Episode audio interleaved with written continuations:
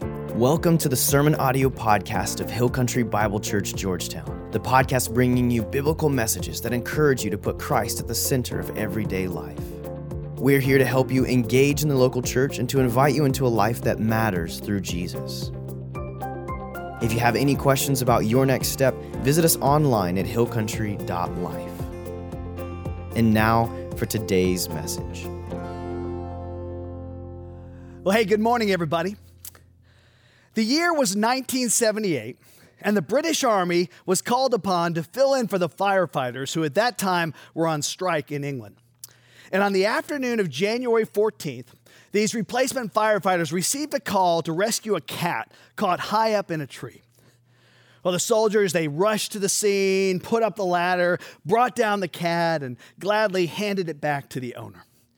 Well, this lady was so impressed with their skill, so grateful for what they'd done, that she invited them in for tea. And after a wonderful time together, they said their farewells. The men hopped back in the truck, started to back away, and accidentally ran over the cat. I know, you're thinking, great illustration, Pastor. I mean, so uplifting. You sure know how to encourage people. Hey, there is a lesson in this, and it goes like this Sometimes when you're right in the middle of patting yourself on the back for your successes, failure has a way of sneaking up on you and biting you on the heel. We discussed this last week that we are vulnerable after victory. And so the question we want to examine this morning is this When failure strikes, how do you respond? I think most of us try to gloss over it. We'd rather not face it. We talk about rescuing the cat, not about killing the cat, right? John F. Kennedy once said, Success has many fathers, but failure is an orphan. Like, no one wants to claim failure. But you know what? If you don't face up to your failure, you may miss out on the way that God wants to use that failure as a teaching ground in your life. And here's our surprising key point for the day there are blessings behind failure, sometimes incredible blessings behind failure. And let's just review a few honest facts of life here. First of all, you've already failed many, many times in your past. Second, right now, you're failing in some areas of your life. And finally, you're going to fail many, many times in the future. Like, how's that for encouragement? It's just the truth, folks. Ecclesiastes 7:20 says this, "There is no one on earth who does what is right all the time and never makes a mistake." Like, nobody's perfect. I mean, the closest you're ever going to get to perfection is in a job interview. Like when you're describing yourself or handing them your resume. Like, that's about the best you're ever going to be. I mean, even the superstars fail. You know, in NBA basketball, players miss on average 50% of their shots. In professional baseball, a good batting average is 300. That means seven out of 10 times when the player comes up to bat, they're going to walk back to the dugout. I mean, these athletes who get paid multi million dollar contracts fail a majority of the time. Everyone fails. And you have a choice to make when it comes to the failures you experience in life. Like, are you going to face up to them or are you going to try to deny and ignore them? Well, that's the face, of the choice rather, facing Joshua as we look at Joshua chapter 8 today. If you're just joining us, we're in this series called Battles Before Blessings. We're walking through the book of Joshua. Let me just give you a quick review here. In Joshua chapter 6, Joshua and the nation of Israel experienced the thrill of victory. Like the walls of Jericho came tumbling down, they took over the city. It was awesome. But then in Joshua chapter 7, they tasted the agony of defeat because there was sin in the camp. A man by the name of Achan had stolen some treasure from Jericho that was supposed to be given to the Lord. And as a result, God couldn't bless the army, and they were defeated at the Battle of Ai. But now in chapter 8, God calls Joshua to return to that place of failure. And you need to realize it wasn't just Achan's failure, it was also Joshua's failure. Why? Because he didn't consult the Lord before he charged into the battle of Ai. He consulted his advisors, and they said, Oh, this is going to be a piece of cake, Joshua. No problem. And so they charged right in to a big mistake. But if Joshua is going to find the blessing behind the failure, he's going to have to face the failure. And that's the first principle we can draw from this text. You got to face up to failure. face up to failure. Take a look at Joshua chapter 8 and verse 1. Then the Lord said to Joshua, Do not be afraid, do not be discouraged. Take the whole army with you and go up and attack Ai, for I have delivered into your hands the king of Ai, his people, his city, and his land. Now, Joshua failed in chapter 7, and now something is settled into his mind. It's the same thing that hides behind failure in our minds fear. So God has to tell Joshua, do not be afraid. I mean, this failure at Ai obviously affected him. It was a costly mistake. I mean, 36 of his men died in battle. But God calls Joshua to face up to his fear of failure, go back to where he failed, and try again. And make no mistake about it, fear is what keeps us from facing up to our failures in life. Did you know there used to be a phobic society of America? It was for people who suffer from all different kinds of fears. They had 3,500 members, but at their annual conventions, only like 200 would show up because most of them were afraid to go. Flying, large crowds, you name it. Apparently, over time, they just disbanded. But it's interesting to me that different people have different fears. Isn't that true?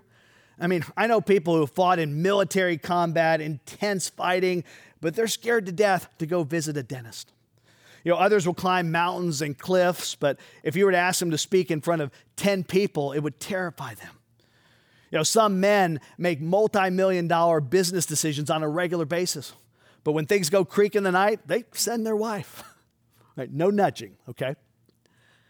I mean, we all have different kinds of fears. But in a recent survey, guess what came up as the second greatest fear? The fear of failure. Fear of failure. Nobody wants to fail. The fear of failure is a pretty universal fear, and it can cause enormous stress in our lives. You know, the fear of failure can cause you to become indecisive, like you're afraid to make a decision because you might make the wrong one. The fear of failure can cause you to become a workaholic or a perfectionist. And so the question we have to ask is this How can we reduce or even eliminate this fear of failure? Well, let me give you two quick steps here.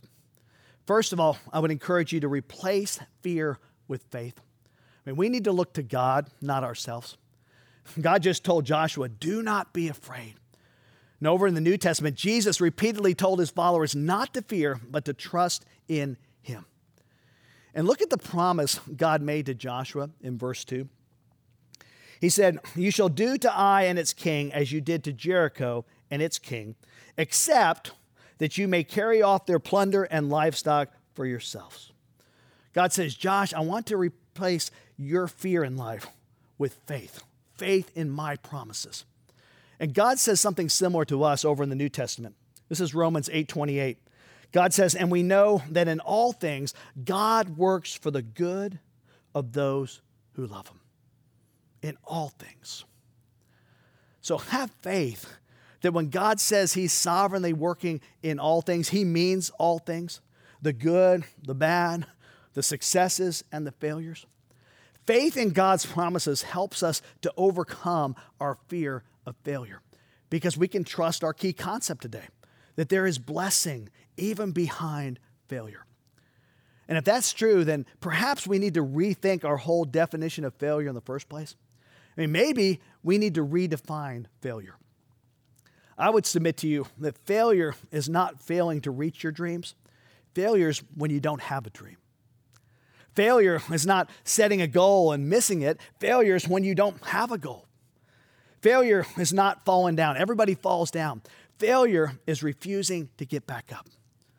Let me redefine failure for you. Failure is refusing to try again. Failure is when you refuse to try again. It's saying, you know, I blew it. I tried out for the baseball team. I didn't hit the ball on my first swing, so I give up. I mean, think about it. How'd you learn to ride a bicycle? You got on it and then you fell off, right? Then you got back up on it again and you fell off again. Then you got on it and maybe stayed on for five seconds and then crash. You got on again, maybe 10 seconds and then fell over. And eventually, eventually you got it down. See, you're going to fail. The Bible tells us we all stumble in many ways. But if you give up every time you try something and initially you don't succeed, you're never going to accomplish anything worthwhile in life. You're not a failure until you give up. So, first, God calls Joshua to face up to his failure, not be afraid of it. And then the next step is to learn from failure. We got to learn from failure. Joshua learned from his failure by remembering the past. He remembered how he didn't consult the Lord before his last attack, and so his battle strategy is a bit different this time around. Let's pick up the story in verse 3 here and pay attention to how God is at the center of this battle. It says so Joshua and the whole army moved out to attack Ai. He chose 30,000 of his best fighting men and sent them out at night with these orders Listen carefully. You are to set an ambush behind the city. By the way, ambushing the city, that wasn't Joshua's idea. Okay, it was the Lord's idea in the first place. You're to set an ambush behind the city. Don't go very far from it. All of you be on the alert. I and all those with me will advance on the city, and when the men come out against us, as they did before, we will flee from them. They will pursue us until we have lured them away from the city, for they will say, They're running away from us as they did before. So when we flee from them, you are to rise up from ambush and take the city. The Lord your God will give it into your hand. When you have taken the city, set it on fire. Do what the Lord has commanded. See to it you have my orders. Okay, God set the battle plan, and Joshua is making extra sure that his troops don't turn to the right or to the left from this original plan. Joshua learned from his previous mistake. All right, let's read on. Then Joshua sent them off, and they went to the place of ambush and lay in wait between Bethel and Ai, to the west of Ai. But Joshua spent that night with the people. Early the next morning, Joshua mustered his men, and he and the leaders of Israel marched before them to Ai. The entire force that was with him marched up and approached the city and arrived in front of it. They set up camp north of Ai, with the valley between them and the city.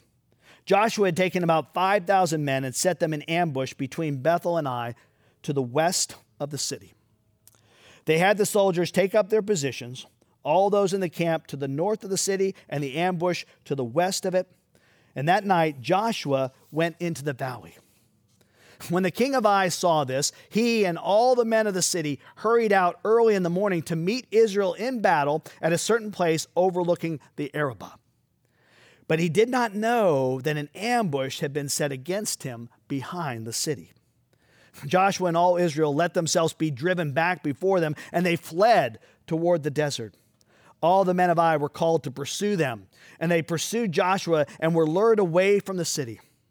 Not a man remained in Ai or Bethel who did not go after Israel. They left the city open and went in pursuit of Israel. Then the Lord said to Joshua, okay, that's a key phrase here. Notice who's leading this battle this time around? It's the Lord, not Joshua. Then the Lord said to Joshua, Hold out toward Ai the javelin that is in your hand for into your hand I will deliver the city. So Joshua held out his javelin toward Ai. As soon as he did this, the men in the ambush rose quickly from their position and rushed forward. They entered the city and captured it and quickly set it on fire. Now, the next 10 verses simply describe how they finish off the soldiers of Ai and take the plunder God promised them. But I wanted you to see here that Joshua learned from his past mistake. Like he followed God's battle plan. He allowed God to be the leader, God to direct the particulars of this battle. And in the text here, there's something symbolic of the fact that the Lord's in control of this fight. But you wouldn't pick up on it unless you understand ancient warfare and Hebrew symbolism. It's actually found in verse 18, where the Lord says to Joshua, Hold out toward Ai the javelin that is in your hand, for into your hand I will deliver the city.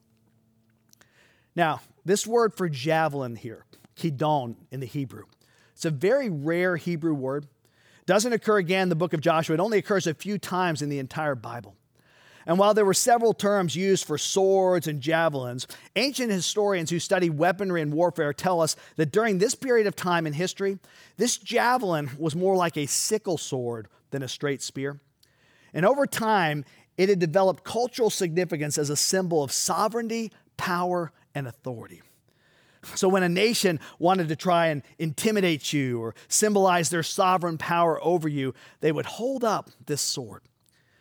And it's interesting here that at just the right moment, when the men of Ai were pursuing the fleeing Israelites and thinking they had them beat, God tells Joshua to strike a pose holding out this sickle sword to represent the very sovereign and powerful presence of God in the midst of Israel.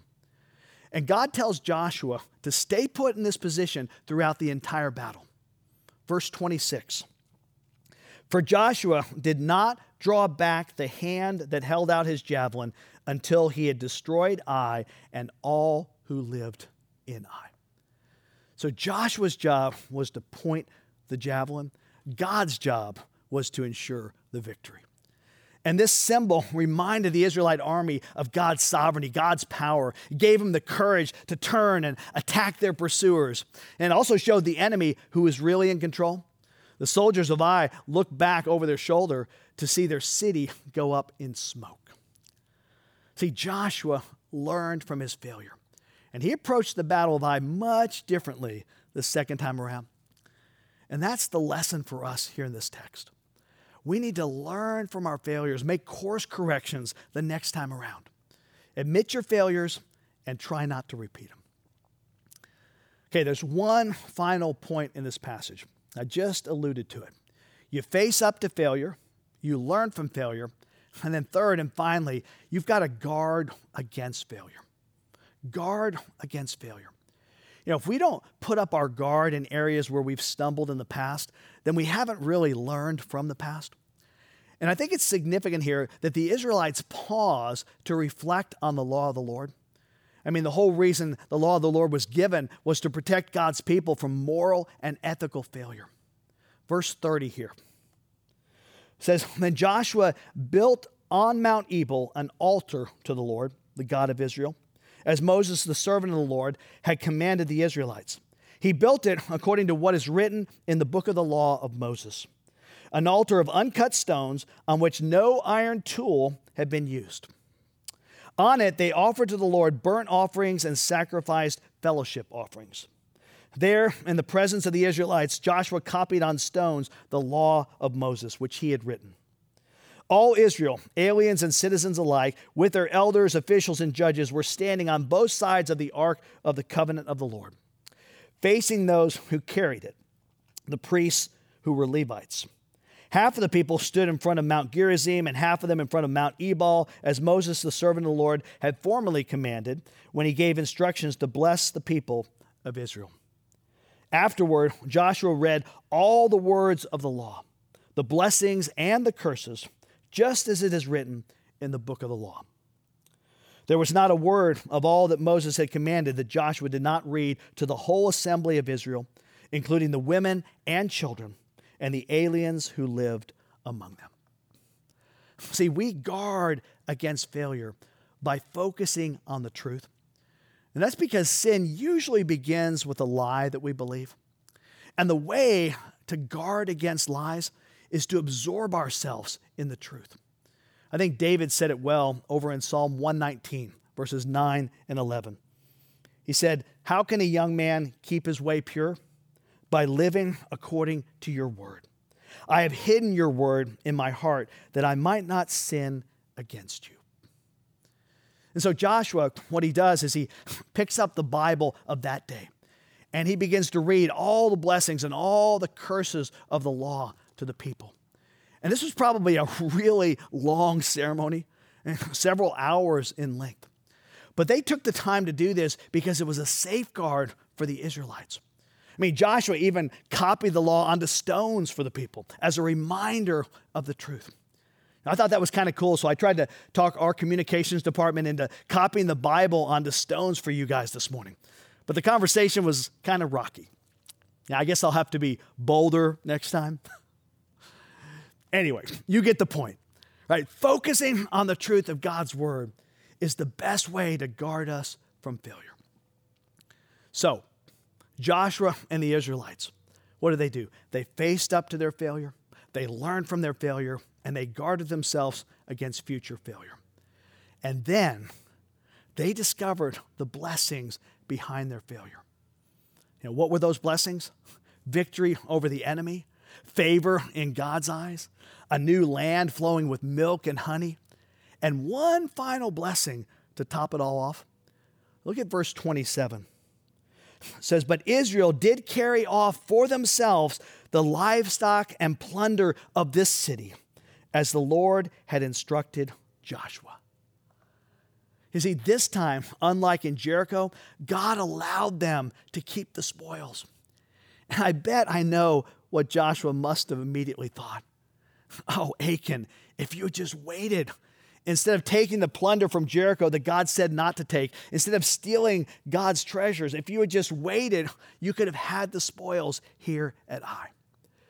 And I would submit to you that anytime God withholds a blessing for a season, there's a greater blessing in store for you down the road. Let me say that again. Anytime God withholds a blessing from you for a season, there's a greater blessing in store for you down the road. God wants you to wait for the greater reward. And sometimes that reward shows up here on earth, sometimes it's in heaven. But God's desire is to bless you in the long run. I mean, He is too good not to look after your best interests. You just got to trust him in that. You got to believe that he knows what's best for you. You know, teenagers, please believe that God wants what's best for you when he tells you to wait until you're married to have sex. I mean, just go logic with me on this one. I mean, who invented sex? God invented sex. You know, it wasn't some guy named Bob in the Middle Ages who just thought it up, okay? So give God some credit for, for knowing how the whole male female thing works best. Will you trust Him in that? Adults, when the Lord tells you to give sacrificially of your finances so that you'll have greater rewards in heaven, you need to believe that it really will be worth it. Just trust Him on that one. You know, a cruise, a new car, another vacation, those things are fine, but they'll be short lived compared to the rewards in heaven. Now, will you believe Him when He tells you that the fun you get out of that earthly treasure can't compare to the heavenly rewards that could be waiting for you. And the rewards aren't all in heaven. I mean, when you give to Jesus' work here on earth, you'll experience the joy of knowing that your finances are being used by God to change people's lives for an eternity. You know, when God withholds a blessing for a season, there's always a greater blessing in store for you in the future. You can bet on that. And the lesson you can't afford to forget this morning is that there are blessings behind your failures in life. Yeah, I know you don't see them yet, but you will. One day, if you persevere, you will reap those blessings that God has for you. So don't let the fear of failure keep you from moving forward in life. You know, it's been said that the fear of failure is kind of like scarecrows out in a field. When a wise bird flies over a scarecrow, he knows that the scarecrow is simply an invitation for blessing. A scarecrow is really just an invitation for blessing. Think about that. What in you, your life are you scared to confront? Right? If you'll go and deal with it, you'll face up to it, you may discover incredible blessings there. Like what failures do you need to face this morning? Maybe there's been some financial failure in your background. Now, maybe it's been a relational failure in your family, in your marriage. Maybe there's been moral failure. Whatever scenario you're facing, you have a choice to make. Am I going to live my life trying to ignore it? Or am I going to face up to it and, and deal with it so I can enjoy the blessings God has in store for me? You know, sometimes because of their failures, people think that God can't or won't ever use them in a significant way in the future. Don't buy that lie. That's a lie from the enemy. That's the lie of the scarecrow. Don't live your life looking over your shoulder at past failures. Look at the possibilities in the future. Now, here's a good word for you Jesus loves a failure. Let that sink in. Jesus loves a failure. You know why? Because we're all failures. You know, the way we say it around here is this we're all imperfect people learning to do life with a perfect God. So take a lesson from Joshua here. Face your failure, learn from your failure, and guard against future failure. And then start to enjoy the unexpected blessings God has for you. You know, because we serve a God who is able to work all things together for good, like successes and failures, the amazing truth is this failure is really a backdoor to blessing. Failure is a backdoor to blessing. Let's pray. Lord, I want to thank you this morning that you're the God of second chances. You're the God of third, fourth, fifth, sixth, seventh, as many chances as we may have in life. As long as we have the breath of life, there's an opportunity to turn around, to face the failure, to learn from the failure, and to guard against future failure, and to enjoy the blessings you may have for us. So, God, remind us that we're not failures until we quit, until we refuse to get back up again. So, no matter what we're facing, I pray that we would trust you, that you can work all things together for good, and that there can be incredible blessings waiting for us if we'll move past our failures. So, God, help us today, this week, and for the rest of our lives to take this truth from the book of Joshua and apply it to our lives by the power of your Holy Spirit. In Jesus' name we pray. Amen.